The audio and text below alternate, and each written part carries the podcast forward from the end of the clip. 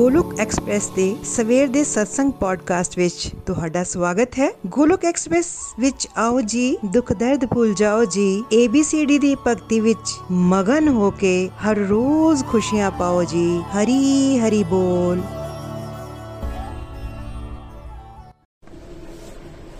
ਜੈ ਸ਼੍ਰੀ ਕ੍ਰਿਸ਼ਨ, ਚੈਤਨਯ ਪ੍ਰਭੂ ਨਿਤਿਆਨੰਦਾ ਸ਼੍ਰੀ ਅਦਵੈਤ ਗਦਾਧਰ, ਸ਼੍ਰੀ ਵਾਸਾਦੀ ਗੌਰ ਭਗਤ ਬ੍ਰਿੰਦਾ।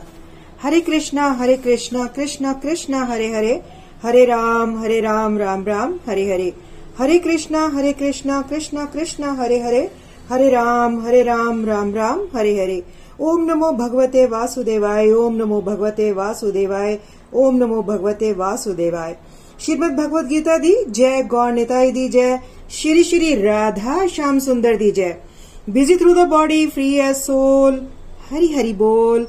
हरि हरि बोल शरीर तो रहो व्यस्त आत्मा तो रहो मस्त हरि नाम जपदे होए transform the world by transforming yourself ਖੁਦ ਨੂੰ ਬਦਲ ਕੇ ਹੀ ਤੁਸੀਂ ਦੁਨੀਆ ਬਦਲ ਸਕਦੇ ਹੋ ਨਾ ਸ਼ਾਸਤਰ ਨਾਲ ਨਾ ਸ਼ਾਸਤਰ ਨਾਲ ਨਾ ਧਨ ਨਾਲ ਨਾ ਹੀ ਕਿਸੇ ਯੁਕਤੀ ਨਾਲ ਮੇਰਾ ਤਾਂ ਜੀਵਨ ਨਿਰਭਰ ਹੈ हे ਪ੍ਰਭੂ ਸਿਰਫ ਤੇ ਸਿਰਫ ਤੁਹਾਡੀ ਕਿਰਪਾ ਸ਼ਕਤੀ ਨਾਲ ਜੈ ਸ਼੍ਰੀ ਰਾਧਾ ਕ੍ਰਿਸ਼ਨ ਜੈ ਸ਼੍ਰੀ ਰਾਮ। ਅੱਜ ਦੇ ਪੰਜਾਬੀ ਪੋਡਕਾਸਟ ਵਿੱਚ ਤੁਹਾਡਾ ਸਭ ਦਾ ਸਵਾਗਤ ਹੈ। ਮੈਂ ਸ਼ਸ਼ੀ ਸ਼ਰਮਾ, ਸੁਜਾਨਪੁਰ ਡਿਸਟ੍ਰਿਕਟ ਪਠਾਨਕੋਟ ਤੋਂ ਗੋਲੋਕ ਐਕਸਪ੍ਰੈਸ ਦੁਆਰਾ ਸਵੇਰ ਦੇ ਸਤਸੰਗ ਨੂੰ ਪੰਜਾਬੀ ਵਿੱਚ ਰੱਖਣ ਜਾ ਰਹੀ ਹਾਂ। ਦੋਸਤੋ ਅਧਿਆਇ 3 ਕਰਮ ਯੋਗ ਤੇ ਚਰਚਾ ਚੱਲ ਰਹੀ ਹੈ। ਕਿਸ ਤਰ੍ਹਾਂ ਕਰਮ ਕਰਦੇ ਕਰਦੇ ਪ੍ਰਭੂ ਦੇ ਨਾਲ ਯੋਗ ਲਗਾ ਸਕਦੇ ਹਾਂ?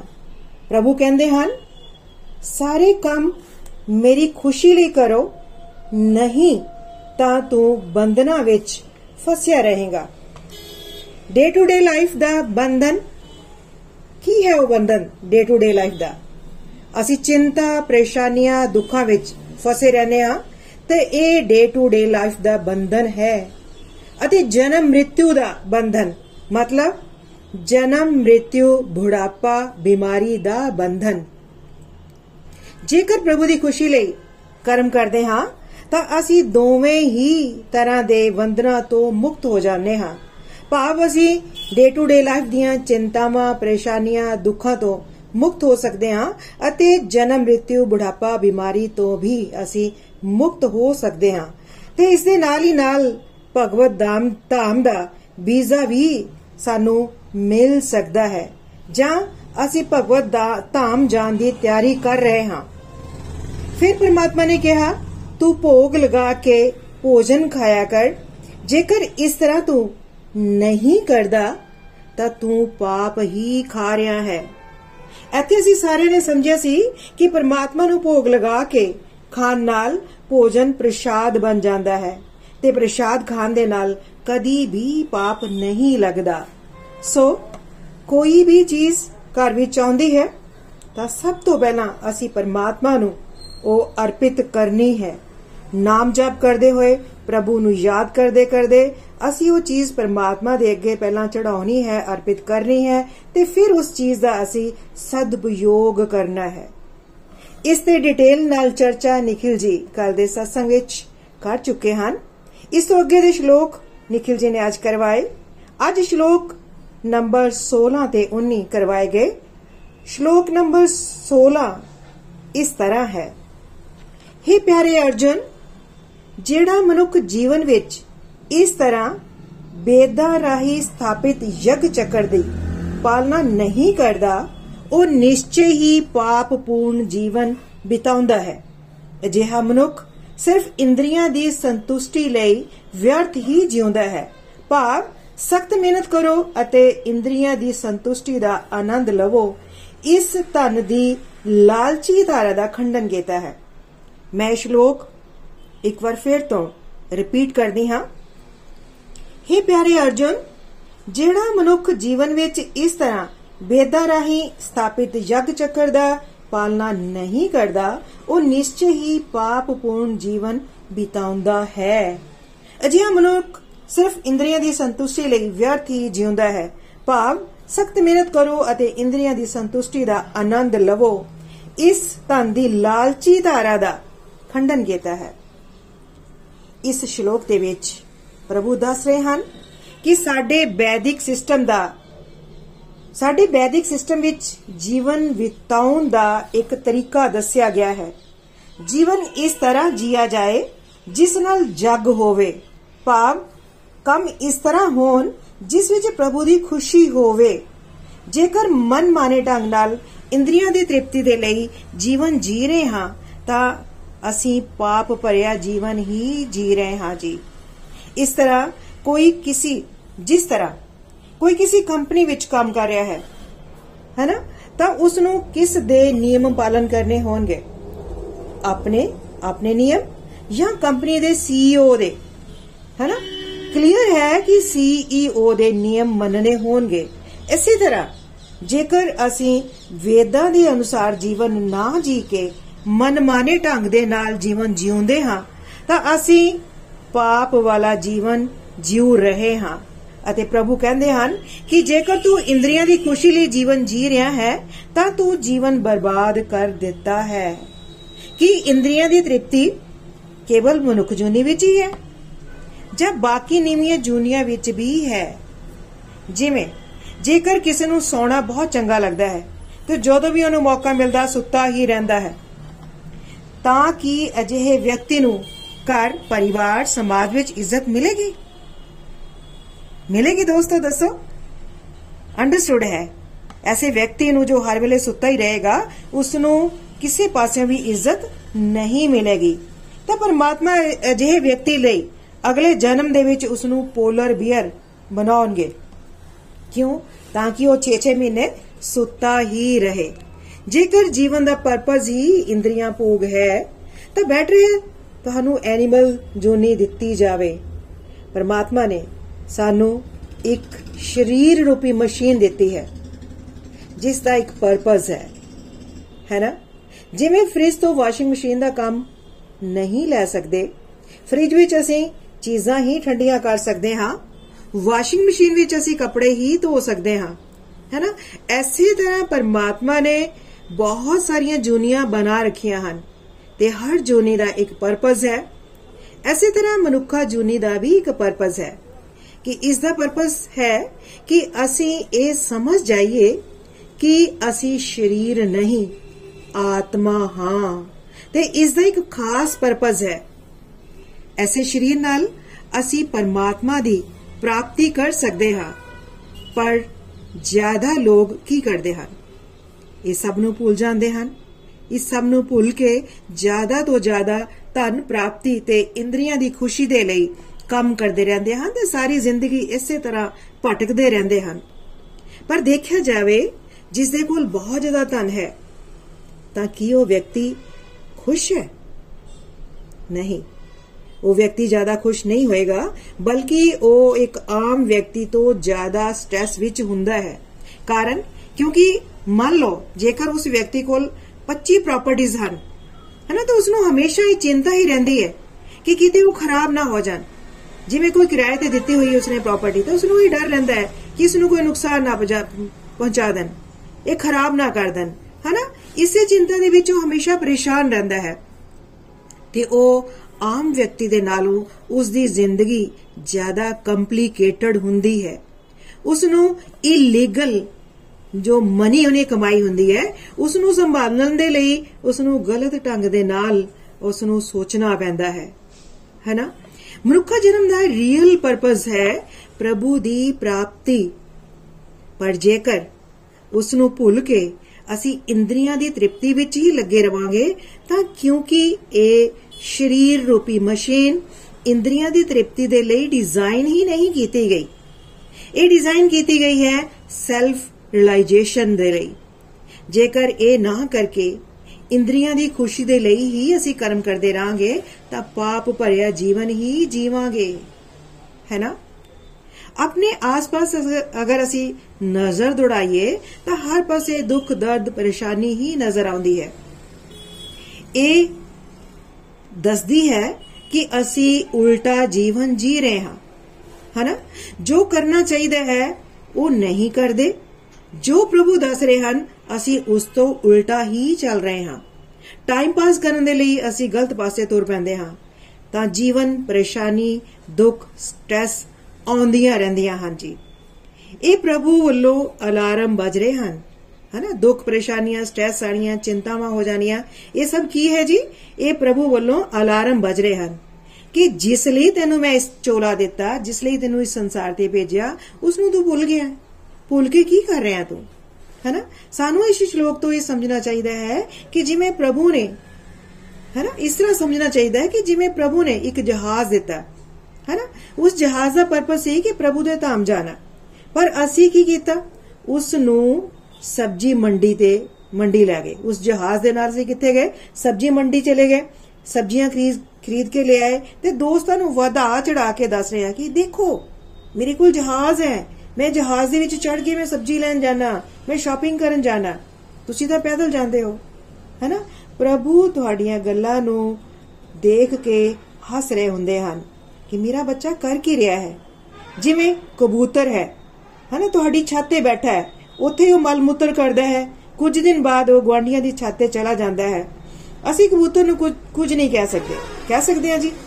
ਕੁਝ ਨਹੀਂ ਕਹਿ ਸਕਦੇ ਉਸ ਨੂੰ। ਕੁਝ ਦਿਨਾਂ ਦੇ ਬਾਅਦ ਉਹ ਹੋਰ ਕਿਸੇ ਦੀ ਛੱਤ ਤੇ ਚਲਾ ਗਿਆ।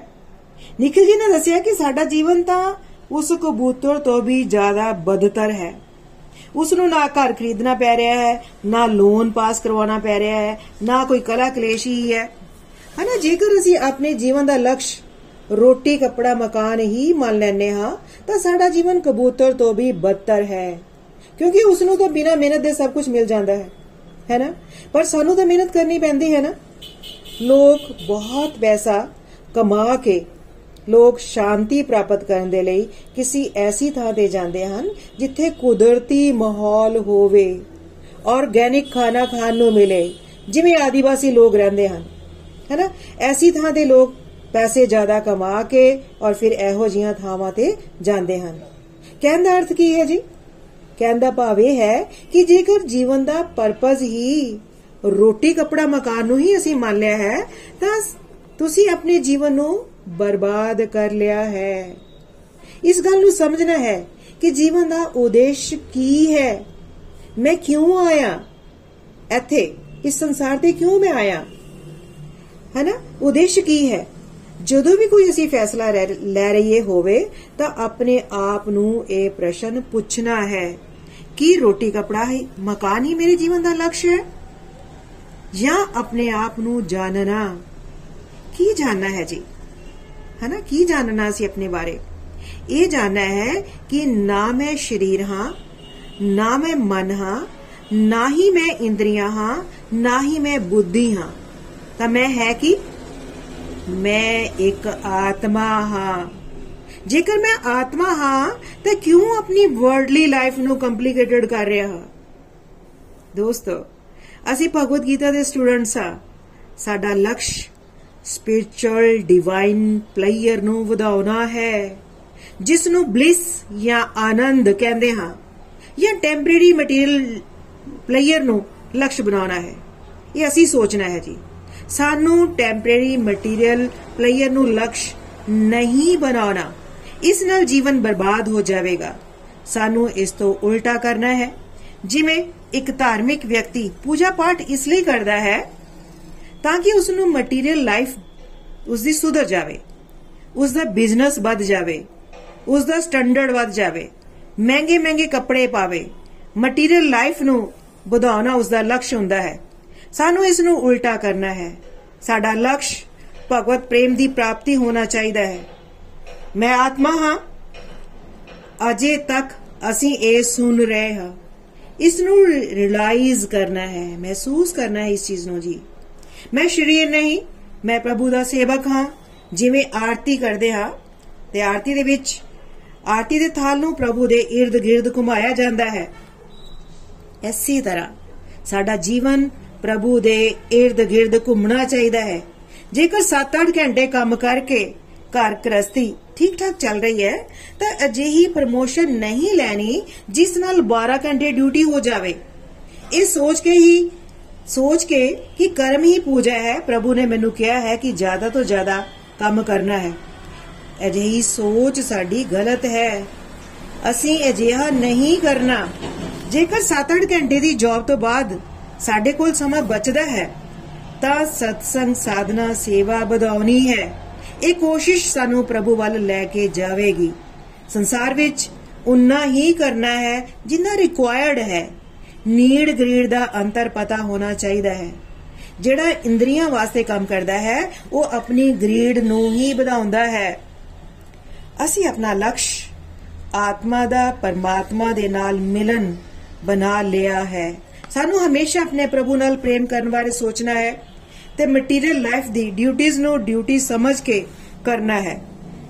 ਬਿਨਾ ਅਟੈਚਮੈਂਟ ਦੇ। ਤਾਂ ਹੀ ਅਸੀਂ ਆਪਣੇ ਜੀਵਨ ਦਾ ਸਦਉਪਯੋਗ ਕਰ ਰਹੇ ਹਾਂ। ਜੇਕਰ ਇਦਾਂ ਨਹੀਂ ਕਰਦੇ, ਤਾਂ ਅਸੀਂ ਆਪਣਾ ਜੀਵਨ ਬਰਬਾਦ ਕਰ ਰਹੇ ਹਾਂ। ਬੀ ਵੈਰੀ ਵੈਰੀ ਕੇਅਰਫੁਲ ਇਹ ਸੁਜੈਸ਼ਨਸ ਦੁਨੀਆਦਾਰੀ ਦੇ ਲੋਕਾਂ ਤੋਂ ਨਹੀਂ ਲੈਣੀਆਂ। ਕਿਉਂਕਿ ਜੇਕਰ ਇੱਕ ਅੰਨਾ ਦੂਜੇ ਅੰਨੇ ਤੋਂ ਸੁਜੈਸ਼ਨ ਮੰਗੇਗਾ, ਤਾਂ ਸਾਰੇ ਖਾਈ ਵਿੱਚ ਹੀ ਡਿੱਗਣਗੇ ਤੇ ਡਿੱਗ ਵੀ ਰਹੇ ਹਨ। ਸਤਸੰਗ ਵਿੱਚ ਜੋ ਗਿਆਨ ਸਪਿਰਚੁਅਲ ਗਾਈਡ ਤੋਂ ਮਿਲਦਾ ਹੈ, ਸਾਨੂੰ ਆਪਣੇ ਜੀਵਨ ਦਾ ਆਧਾਰ ਬਣਾਉਣਾ ਹੈ।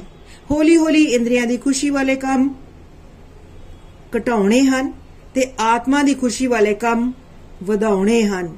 ਜੇਕਰ ਕਿਸੇ ਦੀ ਸਰੀਰ ਦੀ ਉਮਰ 50-60 ਸਾਲ ਹੋ ਗਈ ਹੈ, ਤਾਂ ਉਸ ਨੂੰ ਇੰਦਰੀਆਂ ਦੀ ਖੁਸ਼ੀ ਵਾਲੇ ਕੰਮ ਜ਼ੀਰੋ ਕਰਨੇ ਚਾਹੀਦੇ ਹਨ। ਜ਼ੀਰੋ ਹੋ ਜਾਣੇ ਚਾਹੀਦੇ ਹਨ ਤੇ ਆਤਮਾ ਨੂੰ ਪਰਮਾਤਮਾ ਨਾਲ ਜੋੜਨ ਵਾਲੇ ਕੰਮ 100% ਹੋ ਜਾਣੇ ਚਾਹੀਦੇ ਹਨ। ਤੇ ਪ੍ਰਭੂ ਅੱਗੇ ਪ੍ਰੇਅਰ ਕਰਨੀ ਚਾਹੀਦੀ ਹੈ ਕਿ हे ਪ੍ਰਭੂ, ਜਾਣੇ ਅਣਜਾਣੇ ਸਾਰੀ ਜ਼ਿੰਦਗੀ ਬਰਬਾਦ ਹੋ ਗਈ। ਪਰ ਹੁਣ ਕਿਰਪਾ ਕਰੋ, ਅਜਿਹੀ ਕਿਰਪਾ ਕਰੋ ਕਿ ਇੱਕ ਵੀ ਮਿੰਟ ਅਜਿਹਾ ਨਾ ਗੁਜ਼ਰੇ ਜਿਸ ਵਿੱਚ ਤੁਹਾਡੀ ਯਾਦ ਨਾ ਆਏ। ਜੇਕਰ ਸਰੀਰ ਦੀ ਉਮਰ 60 ਸਾਲ ਹੋ ਚੁੱਕੀ ਹੈ, ਜੇਕਰ ਸਰੀਰ ਦੀ ਉਮਰ 60 ਸਾਲ ਹੋ ਚੁੱਕੀ ਹੈ, ਤਾਂ ਬਹੁਤ ਹੀ ਮਜ਼ਬੂਤੀ ਦੇ ਨਾਲ ਆਪਣੇ ਸੰਸਾਰਿਕ ਬੰਧਨਾਂ ਨੂੰ ਬਿਲਕੁਲ ਜ਼ੀਰੋ ਕਰ ਦੇਣਾ ਹੈ। ਤੇ ਤਿਆਰ ਰਹਿਣਾ ਹੈ ਕਿ ਕਿਸੇ ਵੀ ਵੇਲੇ ਪ੍ਰਭੂ ਦਾ ਬੁਲਾਵਾ ਆ ਸਕਦਾ ਹੈ। ਜਿਵੇਂ ਜਦੋਂ ਪ੍ਰਿਕਸ਼ਾ ਜੀ ਮਹਾਰਾਜ ਨੂੰ ਪਤਾ ਲੱਗਾ ਕਿ ਤਕਸ਼ਕ ਨਾਗ ਉਹਨਾਂ ਨੂੰ 7 ਦਿਨ ਦੇ ਬਾਅਦ ਕੱਟਣ ਵਾਲੇ ਹਨ, ਜਿਸ ਦੇ ਨਾਲ ਉਹਨਾਂ ਦੀ ਮੌਤ ਹੋ ਜਾਵੇਗੀ, ਤਾਂ ਉਹਨਾਂ ਨੇ 1 ਮਿੰਟ ਵੀ ਦੇਰ ਨਹੀਂ ਕੀਤੀ। ਆਪਣਾ ਰਾਜਪਾਟ ਆਪਣੇ ਪੁੱਤਰ ਨੂੰ ਦੇ ਕੇ ਸੰਨਿਆਸ ਘਰ-ਬਾਰ ਛੱਡ ਕੇ ਗੰਗਾ ਦੇ ਕਿਨਾਰੇ ਤੇ ਆ ਗਏ ਤੇ ਸ਼ੁਕਦੇਵ ਮਹਾਰਾਜ ਜੀ ਤੋਂ ਭਗਤਮ ਸੁਨਿਆ ਤੇ ਆਪਣਾ ਕਲਿਆਣ ਕੀਤਾ। ਉਸੇ ਤਰ੍ਹਾਂ ਖਟਵਾਨ ਮਹਾਰਾਜ ਜੀ ਨੂੰ ਪਤਾ ਲੱਗਾ ਕਿ ਉਹਨਾਂ ਨੇ ਆਪਣਾ ਜੀਵਨ ਬਰਬਾਦ ਕਰ ਲਿਆ ਹੈ ਤੇ ਛੇਤੀ ਹੀ ਉਹ ਸਰੀਰ ਛੱਡਣ ਵਾਲੇ ਹਨ, ਤਾਂ ਉਹਨਾਂ ਨੂੰ ਭਗਵਤ ਧਾਮ ਦੀ ਰਿਅਲਾਈਜੇਸ਼ਨ ਕਰਨ ਵਿੱਚ ਇੱਕ ਛਣ ਵੀ ਨਹੀਂ ਲਗਾਇਆ। ਜਦੋਂ ਸਹੀ ਅਰਥਾਂ ਵਿੱਚ ਕੋਈ ਸੱਚਮੁੱਚ ਵਿੱਚ ਸੀਰੀਅਸ ਹੋ ਜਾਵੇ, ਤਾਂ ਇੱਕ ਛਣ ਵਿੱਚ ਜੀਵਨ ਵਿੱਚ ਬਦਲਾਅ ਆ ਸਕਦਾ ਹੈ। ਬਸ, ਇੱਕ ਭਾਵ ਪੈਦਾ ਹੋਣ ਦੀ ਜ਼ਰੂਰਤ ਹੈ। ਇਹ ਸਾਡੀ ਕੀਨ ਡਿਜ਼ਾਇਰ ਤੇ ਡਿਪੈਂਡ ਕਰਦਾ ਹੈ। ਜੇਕਰ ਕੋਈ ਨਿਸ਼ਠਾ ਨਾਲ ਚੱਲਦਾ ਹੈ, ਉਸ ਅੰਦਰ ਵਿਰਾਗ ਪੈਦਾ ਹੋ ਗਿਆ ਹੈ, ਤਾਂ ਜਿੰਨਾ ਹੋ ਸਕੇ ਆਪਣਾ ਸਮਾਂ ਸਤਸੰਗ, ਸਾਧਨਾ, ਸੇਵਾ ਵਿੱਚ ਲਗਾਉਣਾ ਹੈ। ਸੰਸਾਰਿਕ ਡਿਊਟੀਆਂ ਬਿਜ਼ਨਸ ਨੂੰ ਵਧਾਉਣਾ ਨਹੀਂ ਹੈ। ਆਪਣੇ ਬੱਚਿਆਂ ਨੂੰ ਉਹਨਾਂ ਦੇ ਅਨੁਸਾਰ ਚੱਲਣ ਦਿਓ। ਹਾਂ, ਕਦੇ ਉਹ ਤੁਹਾਡੇ ਤੋਂ ਸੁਝਾਅ ਮੰਗਦੇ ਹਨ ਤਾਂ ਜ਼ਰੂਰ ਦਿਓ। ਜਿੰਨਾ ਹੋ ਸਕੇ ਆਪਣੇ ਆਪ ਨੂੰ ਸੰਸਾਰ ਤੋਂ ਹਟਾਉਣਾ ਹੈ। ਇੰਜ ਸੋਚਣਾ ਹੈ ਕਿ ਜਮਰਾਜ ਦਰਵਾਜ਼ੇ ਤੇ ਖੜਾ ਹੈ। ਸਰੀਰ ਛੱਡਣ ਦਾ ਸਮਾਂ ਆ ਗਿਆ ਹੈ। ਇਸ ਲਈ ਆਪਣੇ ਮਨ ਦੇ ਵਿਚਾਰਾਂ ਨੂੰ ਚੈੱਕ ਕਰਦੇ ਰਹਿਣਾ ਹੈ। ਕਿ ਸਾਡੇ ਮਨ ਵਿੱਚ ਪ੍ਰਭੂ ਘੁੰਮ ਰਹੇ ਹਨ ਜਾਂ ਸੰਸਾਰ ਚੱਲ ਰਿਹਾ ਹੈ ਅਜੇ ਵੀ? ਜੇਕਰ ਅਜੇ ਵੀ ਸੰਸਾਰ ਘੁੰਮ ਰਿਹਾ ਹੈ, ਤਾਂ ਇਸ ਦਾ ਅਰਥ ਹੈ ਕਿ ਅਸੀਂ ਤਿਆਰੀ ਕਰ ਲਈ ਹੈ ਦੁਬਾਰਾ ਇਸ ਸੰਸਾਰ ਵਿੱਚ ਆਉਣ ਦੀ। ਪਰ ਆਪਣੀ ਪੂਰੀ ਕੋਸ਼ਿਸ਼ ਕਰਨੀ ਹੈ ਕਿ ਦੁਬਾਰਾ ਇਸ ਸੰਸਾਰ ਦੇ ਵਿੱਚ ਨਾ ਆਈਏ। ਬਾਕੀ ਸਭ ਕੁਝ ਪ੍ਰਭੂ ਤੇ ਛੱਡ ਦੇਣਾ ਹੈ ਜੀ। ਆਪਣੀ ਡਿਵੋਸ਼ਨ ਕਰਨ ਵਿੱਚ ਅਡਿੱਗ ਰਹਿਣਾ ਹੈ। ਆਪਣੀ ਡਿਵੋਸ਼ਨ ਵਧਾਉਣੀ ਹੈ, ਵਧਾਉਣ ਲਈ ਜੇਕਰ ਰਿਸ਼ਤੇ ਨਾਤੇ ਰਾਹ ਵਿੱਚ ਆ ਰਹੇ ਹਨ, ਤਾਂ ਹਾਰਸ਼ ਹੋਣਾ ਵੀ ਕੋਈ ਗਲਤ ਨਹੀਂ। ਹਾਰਸ਼ ਹੋਣਾ ਪਵੇ ਤਾਂ ਹੋਣਾ ਹੈ ਜੀ। ਹੈ ਨਾ? ਆਤਮ ਕਲਿਆਣ ਦੇ ਲਈ ਸਟਰੋਂਗ ਹੋਣਾ ਹੈ। ਦੂਜਿਆਂ ਨੂੰ ਸਮਝਾਉਣ ਦੇ ਲਈ ਸਟਰੋਂਗ ਵਰਡਸ ਯੂਜ਼ ਕਰਨੇ ਪੈਂਦੇ ਹਨ ਤਾਂ ਜ਼ਰੂਰ ਕਰਨੇ ਹਨ। ਲੋਕਾਂ ਦੇ ਚੱਕਰ ਵਿੱਚ ਪੈ ਕੇ, ਰਿਸ਼ਤੇਦਾਰਾਂ, ਦੋਸਤਾਂ ਦੇ ਚੱਕਰ ਵਿੱਚ ਪੈ ਕੇ ਆਪਣਾ ਜੀਵਨ ਬਰਬਾਦ ਨਹੀਂ ਕਰਨਾ। Take your devotion very very seriously ਜੇਕਰ ਕੋਈ ਰਿਟਾਇਰ ਹੋ ਚੁੱਕਾ ਹੈ, ਤਾਂ ਉਸ ਦਾ ਕੰਮ ਫੁੱਲ ਟਾਈਮ ਜੌਬ ਦੀ ਤਰ੍ਹਾਂ ਸਿਰਫ ਡਿਵੋਸ਼ਨ ਹੋਣਾ ਚਾਹੀਦਾ ਹੈ। ਉਸ ਨੂੰ 4-8 ਮਾਲਾ ਨਹੀਂ 64 ਜਾਂ 100 ਮਾਲਾ ਕਰਨੀਆਂ ਚਾਹੀਦੀਆਂ ਹਨ। ਆਪਣਾ ਲਕਸ਼ ਪਰਉਪਕਾਰ ਤੇ ਆਤਮ ਕਲਿਆਣ ਹੋਣਾ ਚਾਹੀਦਾ ਹੈ। ਕੋਈ ਗੱਲ ਕਰਨੀ ਹੈ ਤਾਂ ਪ੍ਰਭੂ ਦੀ ਕਰਨੀ ਹੈ, ਕੋਈ ਗੱਲ ਕਰਨੀ ਹੈ ਤਾਂ ਨਾਮ ਸਿਮਰਨ ਵਧਾਉਣ ਦੀ ਕਰਨੀ ਹੈ, ਨਾਮ ਜਪਣ ਦੀ ਕਰਨੀ ਹੈ, ਦੂਜਿਆਂ ਦੇ ਪਰਉਪਕਾਰ ਦੀ ਗੱਲ ਕਰਨੀ ਹੈ, ਤੀਸਰੀ ਹੋਰ ਕੋਈ ਗੱਲ ਨਹੀਂ ਕਰਨੀ। ਦੁਨੀਆ ਦਾ, ਦੁਨੀਆਦਾਰੀ ਟਾਪਿਕਸ ਤੇ ਬਿਲਕੁਲ ਚਰਚਾ ਨਹੀਂ ਕਰਨੀ, ਇਸ ਸ਼ਲੋਕ ਨੂੰ ਬਹੁਤ ਹੀ ਸੀਰੀਅਸਲੀ ਲੈਣਾ ਹੈ। ਸ਼ਲੋਕ ਨੰਬਰ 19 ਇਸ ਲਈ ਕਰਮ ਫਲ ਵਿੱਚ ਆਸਕਤ ਹੋਏ ਬਿਨਾ ਮਨੁੱਖ ਨੂੰ ਆਪਣਾ ਫਰਜ਼ ਸਮਝ ਕੇ ਲਗਾਤਾਰ ਕਰਮ ਕਰਦੇ ਰਹਿਣਾ ਚਾਹੀਦਾ ਹੈ, ਕਿਉਂਕਿ ਆਸਕਤੀ ਰਹਿਤ ਹੋ ਕੇ ਕਰਮ ਕਰਨ ਨਾਲ ਉਸ ਨੂੰ ਪਰਮ ਗਤੀ ਦੀ ਪ੍ਰਾਪਤੀ ਹੁੰਦੀ ਹੈ। ਇੱਕ ਵਾਰ ਫੇਰ ਰਿਪੀਟ ਕਰਦੀ ਹਾਂ ਜੀ। ਸ਼ਲੋਕ ਨੰਬਰ 19 ਇਸ ਲਈ ਕਰਮ ਫਲ ਵਿੱਚ ਆਸਕਤ ਹੋਏ ਬਿਨਾ ਮਨੁੱਖ ਨੂੰ ਆਪਣਾ ਫਰਜ਼ ਸਮਝ ਕੇ ਲਗਾਤਾਰ ਕਰਮ ਕਰਦੇ ਰਹਿਣਾ ਚਾਹੀਦਾ ਹੈ, ਕਿਉਂਕਿ ਆਸਕਤੀ ਰਹਿਤ ਹੋ ਕੇ ਕਰਮ ਕਰਨ ਨਾਲ ਉਸ ਨੂੰ ਪਰਮ ਗਤੀ ਦੀ ਪ੍ਰਾਪਤੀ ਹੁੰਦੀ ਹੈ। ਕਈ ਵਾਰ ਮਨ ਵਿੱਚ ਇਹ ਪ੍ਰਸ਼ਨ ਆ ਜਾਂਦਾ ਹੈ ਕਿ ਜੇਕਰ ਫਲ ਦੀ ਇੱਛਾ ਹੀ ਨਹੀਂ ਕਰਾਂਗੇ, ਤਾਂ ਮੋਟੀਵੇਟ ਕਿਵੇਂ ਹੋਵਾਂਗੇ? ਪ੍ਰਭੂ, ਇੱਥੇ ਦੱਸ ਰਹੇ ਹਨ ਕਿ ਇਹ ਕਰਮ ਫਲ ਦੀ ਇੱਛਾ ਛੱਡ ਕੇ, ਤਾਂ ਦੇਖ, ਇਸ ਤਰ੍ਹਾਂ ਪ੍ਰਭੂ ਦੀ ਪ੍ਰਾਪਤੀ ਹੋ ਸਕਦੀ ਹੈ। ਮਤਲਬ ਜੋ ਵੀ ਅਸੀਂ ਕਰਮ ਕਰਨੇ ਹੈ, ਉਹਨਾਂ ਦੇ ਫਲ ਦੀ ਇੱਛਾ ਨੂੰ ਛੱਡ ਕੇ ਅਸੀਂ ਕਰਮ ਕਰਨੇ ਹਨ। ਤਾਂ ਪਰਮਾਤਮਾ ਸਾਨੂੰ ਇੱਥੇ ਸਮਝਾ ਰਹੇ ਹਨ ਕਿ ਇਸ ਤਰ੍ਹਾਂ ਕਰਨ ਦੇ ਨਾਲ ਪਰਮਾਤਮਾ ਦੀ ਪ੍ਰਾਪਤੀ ਹੋ ਸਕਦੀ ਹੈ। ਉਸ ਪਰਮਾਤਮਾ ਦੀ ਪ੍ਰਾਪਤੀ ਹੋ ਸਕਦੀ ਹੈ, ਜਿਸ ਨੇ ਸਾਨੂੰ ਬਣਾਇਆ। ਜਿਸ ਦੇ ਕਾਰਨ ਅਸੀਂ ਹਾਂ, ਜਿਸ ਦੇ ਕਾਰਨ ਅਸੀਂ ਸਾਹ ਲੈ ਰਹੇ ਹਾਂ। ਅਸੀਂ ਚੱਲ ਰਹੇ ਹਾਂ, ਫਿਰ ਰਹੇ ਹਾਂ, ਖਾ ਰਹੇ ਹਾਂ, ਪੀ ਰਹੇ ਹਾਂ। ਹਨਾ? ਜਿਸ ਦੇ ਕਾਰਨ ਇਹ ਬ੍ਰਹਮੰਡ ਹੈ। ਇੱਕ ਪਾਸੇ ਸੰਸਾਰ ਦੀਆਂ ਚੀਜ਼ਾਂ ਤੇ ਤੁਹਾਡੇ ਸੁਪਨੇ ਹਨ ਤੇ ਦੂਜੇ ਪਾਸੇ ਬ੍ਰਹਮੰਡ ਦਾ ਸਵਾਮੀ ਹੈ। ਚੁਣਨਾ ਤੁਸੀਂ ਹੈ ਜੀ। ਹੈਨਾ? ਸੰਸਾਰ ਦੀਆਂ ਚੀਜ਼ਾਂ ਪ੍ਰਾਪਤ ਕਰਨ ਵਿੱਚ ਤੁਹਾਨੂੰ ਬਹੁਤ ਸਟਰਗਲ ਕਰਨਾ ਪੈਂਦਾ ਹੈ। ਬਹੁਤ ਪਰੇਸ਼ਾਨੀ ਹੁੰਦੀ ਹੈ। ਦੂਜੇ ਪਾਸੇ ਬ੍ਰਹਮੰਡ ਦੇ ਸਵਾਮੀ ਨੂੰ ਪ੍ਰਾਪਤ ਕਰਨ ਲਈ ਕੀ ਕਰਨਾ ਪੈਂਦਾ ਹੈ? ਸਤਸੰਗ, ਸਾਧਨਾ, ਸੇਵਾ ਜਿਸ ਨੂੰ ਕਰਕੇ ਆਨੰਦ ਦੀ ਪ੍ਰਾਪਤੀ ਹੁੰਦੀ ਹੈ।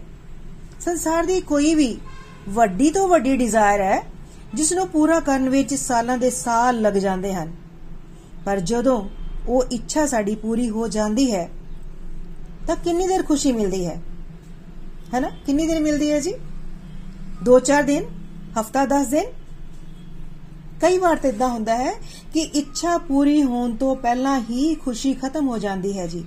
ਦੂਜੇ ਪਾਸੇ ਪ੍ਰਭੂ ਜੀ ਕਹਿ ਰਹੇ ਹਨ ਕਿ ਫਲ ਦੀ ਇੱਛਾ ਦੇ ਬਿਨਾ ਕਰਮ ਕਰ ਜੇਕਰ ਐਸੇ ਤਰ੍ਹਾਂ ਕੰਮ ਕਰਦਾ ਹੈ ਤਾਂ ਤੈਨੂੰ ਇੱਕ ਦਿਨ ਪਰਮ ਗਤੀ ਜ਼ਰੂਰ ਮਿਲੇਗੀ ਤੇ ਜੇਕਰ ਇੱਛਾ ਕਰਨੀ ਵੀ ਹੈ ਤਾਂ ਇਹ ਕਰ ਕਿ हे ਪ੍ਰਭੂ ਮੈਨੂੰ ਤੁਹਾਡੇ ਦਰਸ਼ਨ ਹੋ ਜਾਣ ਮੈਨੂੰ ਆਪਣੀ ਸੇਵਾ ਦੇ ਦਿਓ ਮੈਂ ਜ਼ਿਆਦਾ ਤੋਂ ਜ਼ਿਆਦਾ ਸੇਵਾ ਕਰ ਸਕਾਂ ਨikhil ji ਨੇ ਕਿਹਾ ਕਿ ਫਲ ਦੀ ਇੱਛਾ ਛੱਡ ਪਾਣਾ ਬਹੁਤ ਮੁਸ਼ਕਿਲ ਹੁੰਦਾ ਹੈ। ਕਿਉਂ ਮੁਸ਼ਕਿਲ ਹੁੰਦਾ ਹੈ ਜੀ? ਕਿਉਂਕਿ ਸਾਡੇ ਸੰਸਕਾਰ ਹੀ ਇਹੋ ਜਿਹੇ ਹੁੰਦੇ ਆ। ਇਹੋ ਜਿਹੇ ਹੋ ਚੁੱਕੇ ਹੁੰਦੇ ਹਨ, ਸਾਡੇ ਸੰਸਕਾਰ ਮਿਲੇ ਹੁੰਦੇ ਹਨ ਸਾਨੂੰ। ਇਸੇ ਲਈ ਗੋਲੋਕ ਐਕਸਪ੍ਰੈਸ ਵਿੱਚ ਕਹਿੰਦੇ ਹਨ greed for serving lord is vaccination against maya. ਤੁਸੀਂ ਪ੍ਰਭੂ ਦਾ ਨਾਮ ਜਪਣ ਦੀ, ਪ੍ਰਭੂ ਦੀ ਸੇਵਾ ਕਰਨ ਦੀ, ਪ੍ਰਭੂ ਦੇ ਧਾਮ ਯਾਤਰਾ ਕਰਨ ਦੀ ਇੱਛਾ ਵਧਾਓ। ਆਪਣੀ ਡਿਜ਼ਾਇਰਸ ਦੀ ਕੁਆਲਿਟੀ ਚੰਗੀ ਕਰਨੀ ਹੈ ਜੀ। ਜਿਵੇਂ ਨikhil ji ਨੇ ਕਿਹਾ ਕਿ ਮੈਂ ਇਹ ਇੱਛਾ ਕਰਦਾ ਹਾਂ ਕਿ 10 ਸਾਲਾਂ ਵਿੱਚ 1 ਕਰੋੜ ਲੋਕਾਂ ਨੂੰ ਭਗਵਦ ਗੀਤਾ ਦਾ ਪਾਠ ਕਰਵਾਵਾਂ, ਭਗਵਦ ਗੀਤਾ ਜੀ ਪੜਾਵਾਂ ਘਰ ਘਰ ਮੰਦਿਰ, ਹਰਮਨ ਮੰਦਿਰ ਬਣਾਵਾਂ। ਪ੍ਰਭੂ ਮੇਰੀ ਮਦਦ ਕਰੋ। ਇਸ ਲਈ ਪ੍ਰਮਾਤਮਾ ਅਗੇ ਪ੍ਰਾਰਥਨਾ ਕਰਦੇ ਰਹਿੰਦੇ ਹਨ ਕਿ ਇਹ ਪ੍ਰਮਾਤਮਾ ਇਸ ਵਿੱਚ ਮੇਰੀ ਮਦਦ ਕਰੋ। ਹਰ ਰੋਜ਼ ਇਹ ਪ੍ਰਾਰਥਨਾ ਕਰਦੇ ਹਨ। ਕਿ ਇਸ ਤਰ੍ਹਾਂ ਭਗਵਤ ਗੀਤਾ ਪੜਾਵਾਂ ਕਿ ਲੋਕਾਂ ਦੇ ਦਿਲ ਵਿੱਚ ਹਰੀ ਭਗਤੀ ਜਾਗ ਜਾਵੇ, ਕਰੋੜਾਂ ਲੋਕਾਂ ਵਿੱਚ ਪ੍ਰਭੂ ਦਾ ਗਿਆਨ ਵੰਡ ਸਕਾਂ। ਉਹਨਾਂ ਕਿਹਾ ਕਿ ਉਹਨਾਂ ਦੇ ਮਨ ਵਿੱਚ ਇਹ ਇੱਛਾ ਚਲਦੀ ਰਹਿੰਦੀ ਹੈ। ਉਹ ਹਮੇਸ਼ਾ ਇਹ ਸੋਚਦੇ ਰਹਿੰਦੇ ਹਨ ਕਿ ਕਿਸ ਤਰ੍ਹਾਂ ਭਗਤਾਂ ਦੀ ਉન્નਤੀ ਕਰ ਸਕਾਂ, ਕਿਸ ਤਰ੍ਹਾਂ ਹੋਰ ਹੋਰ ਪ੍ਰਗਤੀ ਕਰ ਸਕਣ, ਹੋਰ ਨਾਮ ਜਪਨ ਉਹ ਹੋਰ ਵੀ ਸ਼ਿੱਦਤ ਨਾਲ ਨਾਮ ਜਪਨ ਨਾਮ ਜਾਪ ਕਰ ਸਕਣ। ਉਹਨਾਂ ਦਾ ਉਤਸ਼ਾਹ ਵਧਾ ਸਕਾਂ ਮੈਂ। ਉਹ ਜ਼ਿਆਦਾ ਤੋਂ ਜ਼ਿਆਦਾ ਪ੍ਰਚਾਰ ਕਰਨ, ਪ੍ਰਭੂ ਨਾਲੋਂ ਪਿਆਰ ਕਰਨ। ਨikhil ji ਨੇ ਕਿਹਾ ਕਿ ਹਰ ਵੇਲੇ ਮੇਰੇ ਮਨ ਵਿੱਚ ਫਲਦੀ ਇਹ ਇੱਛਾ ਚਲਦੀ ਰਹਿੰਦੀ ਹੈ। हे ਪ੍ਰਭੂ, ਮੇਰੀਆਂ ਅੱਜ 100 ਮਾਲਾ ਹੋ ਜਾਣ। ਉਹਨਾਂ ਦੱਸਿਆ ਕਿ ਉਹਨਾਂ ਨੇ ਨਾਮ ਜਾਪ ਕਿੰਨਾ ਹੋਇਆ, ਇਸ ਲਈ ਉਹਨਾਂ ਨੇ ਇੱਕ ਡਾਇਰੀ ਲਗਾਈ ਹੋਈ ਹੈ। ਜਿਸ ਵਿੱਚ ਉਹ ਹਰ ਰੋਜ਼ ਦਾ ਹਿਸਾਬ ਰੱਖਦੇ ਹਨ ਕਿ ਅੱਜ ਕਿੰਨੀਆਂ ਮਾਲਾ ਹੋਈਆਂ ਹਨ ਕੱਲ ਕਿੰਨੀਆਂ ਹੋਈਆਂ ਸਨ ਤੇ ਪ੍ਰਭੂ ਨੂੰ ਪ੍ਰਾਰਥਨਾ ਕਰਦੇ ਰਹਿੰਦੇ ਹਨ ਕਿ ਮੈਂ ਇਸ ਤੋਂ ਵੀ ਅੱਗੇ ਹੋਰ ਮਾਲਾ ਵਧਾ ਸਕਾਂ। ਹੋਰ ਮਾਲਾ ਵਧਾਵਾਂ ਤੇ ਇੰਜ ਕਰਦੇ ਕਰਦੇ ਉਹਨਾਂ ਦੀ ਵਰਲਡਲੀ ਲਾਈਫ ਦੀ ਡਿਜ਼ਾਇਰਸ ਦੀ ਇੱਛਾ ਹੀ ਖਤਮ ਹੋ ਚੁੱਕੀ ਹੈ। ਉਹਨਾਂ ਨੇ ਕਿਹਾ ਕਿ ਤੁਸੀਂ ਪ੍ਰਭੂ ਵੱਲ ਵਧਣ ਦੀ ਡਿਜ਼ਾਇਰ ਕਰੋ। ਸਾਨੂੰ ਸਾਰਿਆਂ ਨੂੰ ਉਹਨਾਂ ਨੇ ਸਮਝਾਇਆ ਕਿ ਸਾਨੂੰ ਡਿਜ਼ਾਇਰ ਕਰਨੀ ਹੈ ਤੇ ਕਿਹੜੀ ਕਰਨੀ ਹੈ? ਪਰਮਾਤਮਾ ਦੇ ਵੱਲ ਵਧਣ ਦੀ। ਸਤਸੰਗ ਵਿੱਚ ਆਓ। ਦੇਖੋ ਕਿ ਉਹ ਵਿਅਕਤੀ, ਉਹ ਡਿਵੋਟੀ 64 ਮਾਲਾ ਕਰ ਰਿਹਾ ਹੈ, ਉਹ 100 ਮਾਲਾ ਕਰ ਰਿਹਾ ਹੈ। ਆਪਣੇ ਮਨ ਵਿੱਚ ਇਹ ਇੱਛਾ ਵਿਧਾਨ ਵਧਾਣੀ ਹੈ ਕਿ ਮੈਂ ਵੀ ਇਸ ਤੋਂ ਜ਼ਿਆਦਾ ਤੋਂ ਜ਼ਿਆਦਾ ਮਾਲਾ ਕਰਨੀ ਹੈ। ਉਹਨਾਂ ਕਿਹਾ ਕਿ ਜੇਕਰ ਮੁਕਾਬਲਾ ਹੀ ਕਰਨਾ ਹੈ ਤੇ ਇਸ ਚੀਜ਼ਾਂ ਵਿੱਚ ਕਰੋ। ਇਹ ਮੁਕਾਬਲਾ ਕਰੋ। ਕਿ ਉਹਨੇ ਇੰਨੀ ਮਾਲਾ ਕੀਤੀਆਂ? ਮੈਂ ਕਿਉਂ ਨਹੀਂ ਕਰ ਸਕਦੀ? ਮੈਂ ਵੀ ਕਰਾਂਗੀ। ਹੈਨਾ, ਉਹਨਾਂ ਕਿਹਾ ਕਿ ਗਿਆਨ ਯੋਗ ਵਿੱਚ ਵੈਰਾਗ ਤੇ ਤੇ ਜ਼ਿਆਦਾ ਫੋਕਸ ਹੁੰਦਾ ਹੈ। ਤੇ ਭਗਤੀ ਯੋਗ ਵਿੱਚ ਅਟੈਚਮੈਂਟ ਟੂ ਕ੍ਰਿਸ਼ਨਾ ਤੇ ਫੋਕਸ ਹੁੰਦਾ ਹੈ। ਤੇ ਗੋਲੋਕ ਐਕਸਪ੍ਰੈਸ ਵਿੱਚ ਫਲ ਦੀ ਇੱਛਾ ਕਰਨ ਨੂੰ ਕਿਹਾ ਜਾ ਰਿਹਾ ਹੈ। ਹੈਨਾ? ਪਰ ਕਿਸ ਇੱਛਾ ਨੂੰ ਕਿਹਾ ਜਾ ਰਿਹਾ ਹੈ ਜੀ? ਚੰਗਾ ਡਿਵੋਟੀ ਬਣਨ ਨੂੰ, ਚੰਗਾ ਸੇਵਕ ਬਣਨ ਨੂੰ? हे ਪ੍ਰਭੂ, ਮੈਨੂੰ ਵੀ ਯੋਗਤਾ ਦਿਓ। ਕਿ ਮੈਂ ਵੀ ਕਿਸੇ ਦੇ ਕਲਿਆਣ ਦਾ ਮਾਧਿਅਮ ਬਣ ਸਕਾਂ। ਲਾਲਚ ਕਰੋ, ਪਰ ਉਸ ਦੀ ਕੁਆਲਿਟੀ ਨੂੰ ਚੈੱਕ ਕਰੋ। ਇਹ ਜੀ ਗੋਲੋਕ ਐਕਸਪ੍ਰੈਸ ਵਿੱਚ ਇਹ ਕਿਹਾ ਜਾਂਦਾ ਹੈ ਜੀ। ਉਹਨਾਂ ਦੀ ਡਾਇਰੈਕਸ਼ਨ ਨੂੰ ਬਦਲੋ। ਜੋ ਲਾਲਚ ਅਸੀਂ ਕਰਦੇ ਹਾਂ, ਹੈ ਨਾ, ਸੰਸਾਰਿਕ ਚੀਜ਼ਾਂ ਨੂੰ ਪ੍ਰਾਪਤ ਕਰਨ ਦਾ, ਉਸ ਦੀ ਅਸੀਂ ਕੁਆਲਿਟੀ ਨੂੰ ਚੈੱਕ ਕਰਨਾ ਹੈ ਤੇ ਉਸ ਦੀ ਡਾਇਰੈਕਸ਼ਨ ਨੂੰ ਬਦਲਣਾ ਹੈ। ਅਜੇ ਸਾਡੀ ਇੱਛਾਵਾਂ ਦੀ ਡਾਇਰੈਕਸ਼ਨ ਸੰਸਾਰ ਹੈ।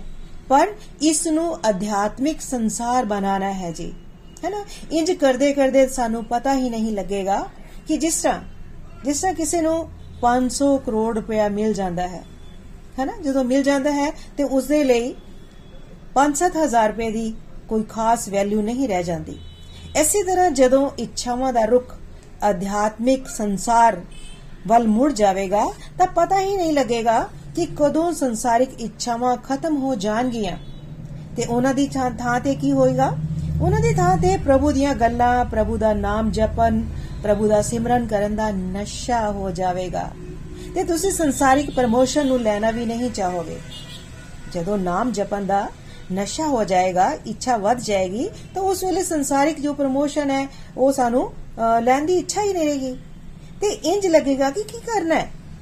ਹੋਰ ਵੀ ਜ਼ਿਆਦਾ ਸੰਸਾਰਿਕ ਉਲਝਣਾ ਵਿੱਚ ਫਸ ਕੇ, ਹਨਾ, ਜੋ ਸਮਾਂ ਹੈ, ਜੋ ਬਚਿਆ ਹੈ ਸਮਾਂ ਮੇਰੇ ਕੋਲ 7-8 ਘੰਟੇ ਨੌਕਰੀ ਕਰਨ ਤੋਂ ਬਾਅਦ ਉਸ ਨੂੰ ਕਿਉਂ ਨਾ ਸਤਸੰਗ ਸਾਧਨਾ ਸੇਵਾ ਵਿੱਚ ਲਗਾਇਆ ਜਾਵੇ? ਕਿਉਂ ਨਾ ਸਤਸੰਗ ਸਾਧਨਾ ਸੇਵਾ ਹੋਰ ਵੀ ਜ਼ਿਆਦਾ ਵਧਾਈ ਜਾਏ? ਉਹਨਾਂ ਨੇ ਹਾਊਸ ਵਾਈਫਸ ਨੂੰ ਖਾਸ ਤੌਰ ਤੇ ਸੁਨੇਹਾ ਦਿੰਦੇ ਕਿਹਾ ਕਿ ਜੇਕਰ ਤੁਸੀਂ ਹਾਊਸ ਵਾਈਫ ਹੋ, ਘਰ ਦਾ ਘਰ ਦਾ ਮਾਹੌਲ ਸਪੋਰਟਿਵ ਹੈ, ਤਾਂ ਜ਼ਰੂਰਤ ਨਹੀਂ ਬਾਹਰ ਜਾ ਕੇ ਜੌਬ ਕਰੋ। ਹੈਨਾ ਜ਼ਰੂਰਤ ਨਹੀਂ ਹੈ ਬਾਹਰ ਜਾਣ ਦੀ। ਜੋ ਸਮਾਂ ਬਚਦਾ ਹੈ, ਤੁਹਾਡੇ ਕੋਲ ਉਸ ਨੂੰ ਸਤਸੰਗ ਸਾਧਨਾ ਸੇਵਾ ਵਿੱਚ ਲਗਾਓ। ਸਤਸੰਗ ਸੇਵਾ ਸਾਧਨਾ ਵਧਾਓ। ਬਲਕਿ ਆਪਣੇ ਪਤੀ ਲਈ ਵੀ ਮਾਲਾ ਕਰੋ। ਆਪਣੇ ਬੱਚਿਆਂ ਨੂੰ ਚੰਗੇ ਸੰਸਕਾਰ ਦਿਓ। ਪਰਮਾਤਮਾ ਨੇ ਤੁਹਾਨੂੰ ਗੁਰੂ ਬਣਨ ਦਾ ਮੌਕਾ ਦਿੱਤਾ ਹੈ। ਨਵੀਂ ਪੀੜ੍ਹੀ ਨੂੰ ਨਵੇਂ ਸੰਸਕਾਰ ਦੇ ਕੇ ਚੰਗੇ ਇਨਸਾਨ ਬਣਨ ਦਾ ਮੌਕਾ ਦਿੱਤਾ ਹੈ ਪਰਮਾਤਮਾ ਨੇ। ਤੁਸੀਂ ਇੱਕ ਨikhil ji ਨੇ ਸਮਝਾਉਂਦੇ ਮਦਰਸ ਨੂੰ ਸਮਝਾਉਂਦੇ ਹੋਏ ਕਿਹਾ ਕਿ ਤੁਸੀਂ ਇੱਕ ਵਿਵੇਕਾਨੰਦ ਖੜਾ ਕਰ ਸਕਦੇ ਹੋ ਤੁਸੀਂ ਇੱਕ ਰਵੀ ਸ਼ੰਕਰ ਬਣਾ ਸਕਦੇ ਹੋ ਤੁਸੀਂ ਇੱਕ ਮਹਾਤਮਾ ਬਣਾ ਸਕਦੇ ਹੋ ਜੋ ਸਾਰੇ ਜਗਤ ਦਾ ਕਲਿਆਣ ਕਰ ਸਕਦਾ ਹੈ ਤੁਹਾਨੂੰ ਸਭ ਤੋਂ ਮਹੱਤਵਪੂਰਨ ਰੋਲ ਦਿੱਤਾ ਗਿਆ ਹੈ ਤੇ ਤੁਸੀਂ ਮਾਇਆ ਵਿੱਚ ਫਸ ਕੇ ਇਹ ਸੋਚ ਰਹੇ ਹੋ ਕਿ ਮੇਰਾ ਤਾਂ ਜੀਵਨ ਬਰਬਾਦ ਹੋ ਗਿਆ ਘਰ ਦੇ ਕੰਮ ਕਰ ਕਰਕੇ ਹੈਨਾ ਨਿਖਿਲ ਜੀ ਨੇ ਸਮਝਾਇਆ ਕਿ ਗ੍ਰਹਿਣੀ ਦਾ ਰੋਲ ਐਜ਼ ਮਦਰ ਸਭ ਤੋਂ ਉੱਤਮ ਰੋਲ ਹੈ। ਪੈਸੇ ਕਮਾਉਣ ਨਾਲੋਂ ਬੱਚਿਆਂ ਨੂੰ ਸੰਸਕਾਰ ਦੇਣ ਦਾ ਰੋਲ ਮਾਂ ਨੂੰ ਹੀ ਮਿਲਿਆ ਹੈ। ਅੱਜ ਸਮਾਜ ਵਿੱਚ ਡਾਕਟਰ, ਇੰਜੀਨੀਅਰਸ ਦੀ ਘਾਟ ਨਹੀਂ ਹੈ ਦੋਸਤੋ। ਘਾਟ ਹੈ ਤਾਂ ਇੱਕ ਚੰਗੇ ਇਨਸਾਨਾਂ ਦੀ। ਹਰ ਮਾਂ ਨੂੰ ਸ਼ਤ ਸ਼ਤ ਨਮਨ ਤੇ ਅਜੇ ਵੀ ਜੇਕਰ ਕੋਈ ਸੋਚ ਰਹੀ ਹੈ ਮਾਂ ਕਿ ਮੈਂ ਤਾਂ ਬਾਈ ਬਣ ਕੇ ਹੀ ਰਹਿ ਗਈ ਹਾਂ ਤਾਂ ਬਹੁਤ ਹੀ ਗਲਤ ਗੱਲ ਹੈ। ਹਾਊਸ ਵਾਈਫਸ ਨੂੰ, ਸਤਸੰਗ ਸਾਧਨਾ ਸੇਵਾ ਨੂੰ ਟਾਪ ਪ੍ਰਾਇੋਰਟੀ ਤੇ ਰੱਖ ਕੇ ਜਗਤ ਕਲਿਆਣ ਦੇ ਵਿੱਚ ਅਹਿਮ ਰੋਲ ਅਦਾ ਕਰਨਾ ਚਾਹੀਦਾ ਹੈ। ਸਤਸੰਗ ਦੇ ਅਗਲੇ ਭਾਗ ਦੇ ਵਿੱਚ ਨਿਮਿਸ਼ ਜੀ ਨੇ ਆਪਣੇ ਵਿਚਾਰ ਰੱਖਦੇ ਹੋਏ ਕਿਹਾ ਕਿ ਅੱਜ ਦਾ ਸਤਸੰਗ ਆਈ ਓਪਨਰ ਸਤਸੰਗ ਸੀ। ਦਿਲ ਕਰ ਰਿਹਾ ਸੀ ਕਿ ਨikhil ਜੀ ਬੋਲਦੇ ਹੀ ਰਹਿਣ ਤੇ ਅਸੀਂ ਸਾਰੇ ਸੁਣਦੇ ਰਹੀਏ। ਉਹਨਾਂ ਕਿਹਾ ਕਿ ਇਹ ਸ਼ਲੋਕ ਮੇਰੇ ਵੀ ਦਿਲ ਦੇ ਬਹੁਤ ਕਰੀਬ ਹਨ। ਜਦੋਂ ਮੈਂ ਜ਼ਿੰਦਗੀ ਵਿੱਚ ਬਹੁਤ ਸਟਰਗਲ ਕਰ ਰਿਹਾ ਸੀ, ਤਾਂ ਮੇਰੇ ਵੀ ਬਹੁਤ ਸਾਰੇ ਗੋਲ ਸਨ। ਪਰ ਪ੍ਰਭੂ ਦੀ ਕਿਰਪਾ ਐਨੀ ਹੋ ਗਈ, ਹੋਈ ਕਿ ਮੇਰੇ ਸਾਰੇ ਗੋਲ ਬਹੁਤ ਹੀ ਛੇਤੀ ਪ੍ਰਭੂ ਦੀ ਕਿਰਪਾ ਦੇ ਨਾਲ ਉਹ ਪੂਰੇ ਹੋ ਗਏ। ਪਰ ਫਿਰ ਵੀ ਖੁਸ਼ੀ ਨਹੀਂ ਮਿਲ ਰਹੀ ਸੀ। ਫਿਰ ਜਦੋਂ ਨikhil ਭਈਆ, ਨਿਤਿਨ ਭਈਆ ਦੇ ਦੁਆਰਾ ਉਹਨਾਂ ਨੇ ਇਹ ਸ਼ਲੋਕ ਪੜ੍ਹੇ, ਤਾਂ ਉਹਨਾਂ ਕਿਹਾ ਕਿ ਮੈਨੂੰ ਇਹ ਸਮਝ ਆਇਆ ਕਿ ਪ੍ਰਭੂ ਨੇ ਤਾਂ ਮੈਨੂੰ ਫਰਾਰੀ ਦੇ ਰੱਖੀ ਹੈ। ਤੇ ਮੈਂ ਫਰਾਰੀ ਦਾ ਪਹਿਲਾ ਗੇਅਰ ਪਾ ਕੇ ਆਪਣੇ ਆਪ ਨੂੰ ਬੌਂਡ ਸਮਝ ਕੇ ਚੱਲ ਰਿਹਾ ਹਾਂ। ਤਾਂ ਕਿਸ ਤਰ੍ਹਾਂ ਖੁਸ਼ੀ ਮਿਲੇਗੀ? ਹਨਾ? ਤੇ ਉਹ ਫਰਾਰੀ ਵੀ ਖਰਾਬ ਹੋ ਜਾਵੇਗੀ। ਕਹਿਣ ਦਾ ਅਰਥ ਹੈ ਕਿ ਪ੍ਰਭੂ ਨੇ ਸਾਨੂੰ ਇੰਨਾ ਸਮਰਥ ਦਿੱਤਾ ਹੈ ਦਿੱਤਾ ਹੈ ਕਿ ਅਸੀਂ ਪ੍ਰਭੂ ਦੇ ਰਸਤੇ ਤੇ ਚੱਲੀਏ ਤੇ ਬਹੁਤ ਸਾਰੇ ਲੋਕਾਂ ਨੂੰ ਇਸ ਰਸਤੇ ਤੇ ਲੈ ਕੇ ਆ ਸਕਦੇ ਹਾਂ। ਪਰ ਅਸੀਂ ਤੁੱਛ ਜਿਹੀਆਂ ਚੀਜ਼ਾਂ ਵਿੱਚ ਫਸ ਕੇ ਰਹਿ ਗਏ ਹਾਂ। ਜਿਵੇਂ ਨikhil ਜੀ ਨੇ ਬਹੁਤ ਵਧੀਆ ਤਰੀਕੇ ਨਾਲ ਸਮਝਾਇਆ ਕਿ ਕਰਮ ਨਹੀਂ ਛੱਡਣੇ। ਕਰਮਾਂ ਨਾਲ ਅਟੈਚਮੈਂਟ ਛੱਡਣੀ ਹੈ ਅਤੇ ਸਾਰੇ ਕਰਮ ਪ੍ਰਭੂ ਲਈ ਕਰਨੇ ਹਨ। ਜੇਕਰ ਗ੍ਰੀਡ ਵਧਾਉਣੀ ਹੈ, ਤਾਂ ਪ੍ਰਭੂ ਦੇ ਰਸਤੇ ਦੀ ਵਧਾਉਣੀ ਹੈ। ਹੈਲਦੀ ਕੰਪੀਟੀਸ਼ਨ ਕਰਨਾ ਹੈ।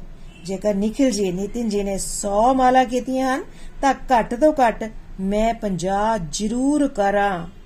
ਇਸ ਤਰ੍ਹਾਂ ਦਾ ਸਤਸੰਗ ਬਹੁਤ ਹੀ ਵਧੀਆ ਸੀ।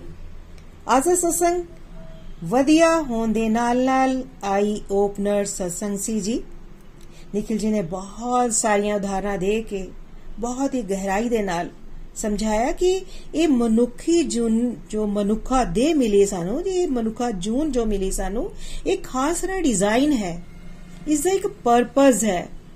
ਇਸ ਸਰੀਰ ਨਾਲ ਹੀ ਅਸੀਂ ਪ੍ਰਭੂ ਦੇ ਧਾਮ ਜਾ ਸਕਦੇ ਹਾਂ। ਜੇਕਰ ਇਸ ਪਰਪਸ ਨੂੰ ਭੁੱਲ ਕੇ, ਪ੍ਰਭੂ ਦੇ ਧਾਮ ਜਾਣ ਦੇ ਪਰਪਸ ਨੂੰ ਭੁੱਲ ਕੇ ਅਸੀਂ ਸਿਰਫ ਇੰਦਰੀਆਂ ਤ੍ਰਿਪਤੀ ਦੇ ਵਿੱਚ ਰੁੱਝੇ ਰਵਾਂਗੇ, ਤਾਂ ਸਾਡੀ ਜ਼ਿੰਦਗੀ ਬਰਬਾਦ ਹੋ ਜਾਏਗੀ। ਬਾਰ-ਬਾਰ ਜਨਮ ਮ੍ਰਿਤਿੂ ਦੇ ਚੱਕਰ ਵਿੱਚ ਪੈਂਦੇ ਰਵਾਂਗੇ। ਸਾਨੂੰ ਯਾਦ ਰੱਖਣਾ ਹੈ ਕਿ ਅਸੀਂ ਆਤਮਾ ਹਾਂ ਤੇ ਪ੍ਰਭੂ ਨਾਲ ਮਿਲਨ ਹੀ ਸਾਡੀ ਜ਼ਿੰਦਗੀ ਦਾ ਮਕਸਦ ਹੈ। ਇਸ ਇਸ ਮਕਸਦ ਨੂੰ ਪ੍ਰਾਪਤ ਕਰਨ ਲਈ ਸਤਸੰਗ, ਸਾਧਨਾ, ਸੇਵਾ ਕਰਦੇ ਹੋਏ ਜਿੰਨੇ ਵੀ ਕਰਮ ਕਰਨੇ ਹਨ, ਪ੍ਰਭੂ ਦੀ ਖੁਸ਼ੀ ਲਈ ਕਰਨੇ ਹਨ ਤੇ ਹੌਲੀ ਹੌਲੀ ਅਭਿਆਸ ਨਾਲ, ਨਿਤ ਨਿਰੰਤਰ ਚੱਲਦੇ ਰਹਿਣ ਦੇ ਨਾਲ ਅਸੀਂ ਪ੍ਰਭੂ ਦੇ ਧਾਮ ਜਾਣ ਦੇ ਅਧਿਕਾਰੀ ਬਣ ਜਾਵਾਂਗੇ। ਬਸ ਹਰੀ ਨਾਮ ਦੀ ਗ੍ਰੇਡ ਵਧਾਉਣੀ ਹੈ ਤੇ ਜੋ ਵੀ ਸਾਡੇ ਸਪਿਰਚੁਅਲ ਗਾਈਡ ਸਾਨੂੰ ਦੱਸਦੇ ਹਨ ਉਸ ਨੂੰ ਆਪਣੇ ਜੀਵਨ ਵਿੱਚ ਉਤਾਰਨ ਦੀ ਕੋਸ਼ਿਸ਼ ਕਰਦੇ ਰਹਿਣਾ ਚਾਹੀਦਾ ਹੈ ਕੋਸ਼ਿਸ਼ ਕਰਨੀ ਹੈ ਜੀ ਫਿਰ ਮਿਲਾਂਗੇ ਤਦ ਤੱਕ ਹਰੀ ਹਰੀ ਬੋਲ ਜੀ ਭਗਵਦ ਗੀਤਾ ਦੀ ਜੈ गौर निताई दी जय श्री श्री राधा श्याम सुंदर दी जय हरे कृष्णा हरे कृष्णा कृष्णा कृष्णा हरे हरे हरे राम हरे राम राम राम हरे हरे हरे कृष्णा हरे कृष्णा कृष्णा कृष्णा हरे हरे हरे राम हरे राम राम राम हरे हरे हरे कृष्णा हरे कृष्णा कृष्णा कृष्णा हरे हरे हरे राम हरे राम राम राम हरे हरे हरि बोल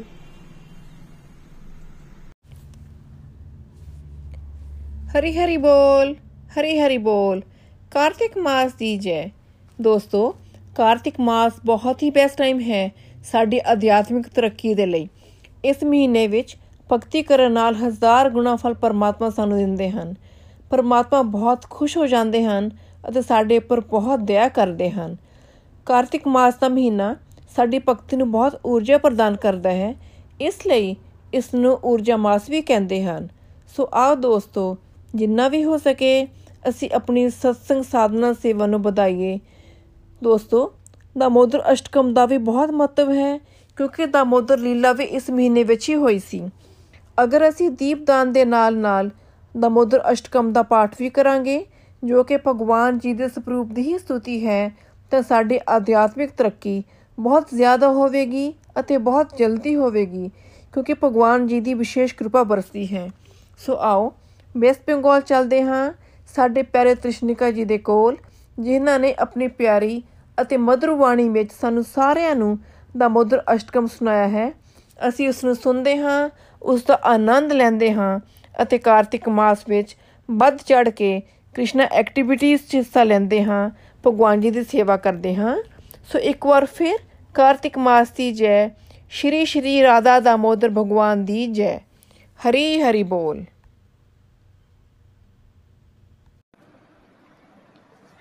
नमामि स्वरं सच्चिदानन्दरूपम् लसत्कुन्दलं गोकुलीव्राजमना नमामि स्वरं सज्जिदनन्दरूपं लसत्कुण्डलं गोकुलीव्राजमना यशोदामि आलाकालदमानं परं इष्टमत्यन्ततो धृतकोप्या यशोदालियालाकालधापुमान्यम् परं मृष्टमत्यन्ततो धृतकोऽप्या रुदन्तमोहरनेत्र उग्मं ऋच्यन्तं करम्भो चेग्मि सत्यङ्कनेत्रम्। मुहर्शाश्वकं मात्रीरिक्याङ्कण्ठ स्मितग्रेभं दामोदरं भक्तिवद्यम्। इति दृक्ष्यलीलाभिरानन्द्यकुन्दे। स्वघोषं निमज्जन्तम् अख्यापयन्तम् तदीये केशो भक्ते चित्तत्वम् पुनः प्रेम तस्य श्रद्धा प्रीतिबन्दे भरं देवमोक्षं न मोक्षावदिङ्ग न चम्ब्रिणेऽहं प्रेषदपि हद्यः। इदं ते भवोर्नाथ गोपालबालम् स्वदामि मनस्याभृष्टं किमन्यात्। इदं ते मोक्षं भोजम् अत्यन्त्यनीले भृतं कुन्तले स्निग्धरक्तश्च कोप्या मोहश्चुम्बितं मां। बिम्बरक्तधरं मे मानस्य अभ्रष्टं नलं लक्षालभ्ये नमो देवदामोदरानद्यविष्णु प्रसीद प्रभो दुःख्यजलब्धिमग्नम् कृपादृष्टिभेष्टात्तिदिनं बनो वत्यानो अग्न्यं निधाक्ष्य स्वीदृश्य कुबेरात्मजावत्यमूर्तय बद्वत् त्वया मूर्चिदा भक्तिवर्जौ कृतौ च कुबेरात्मजावत्यमृत्याय बद्वत् त्वया मूर्छिता भक्तिभजौ कृत्यौच्या त्वथा प्रेम भक्तिं स्वकमिं क्रयाच्य न मोक्षशिखौ शुक्रामेस्ते दापुतरिह नमस्ते स्तु दामैस्तु प्रदिद्ये त्वदीयद्वारा यद्विश्वस्वाद्य मे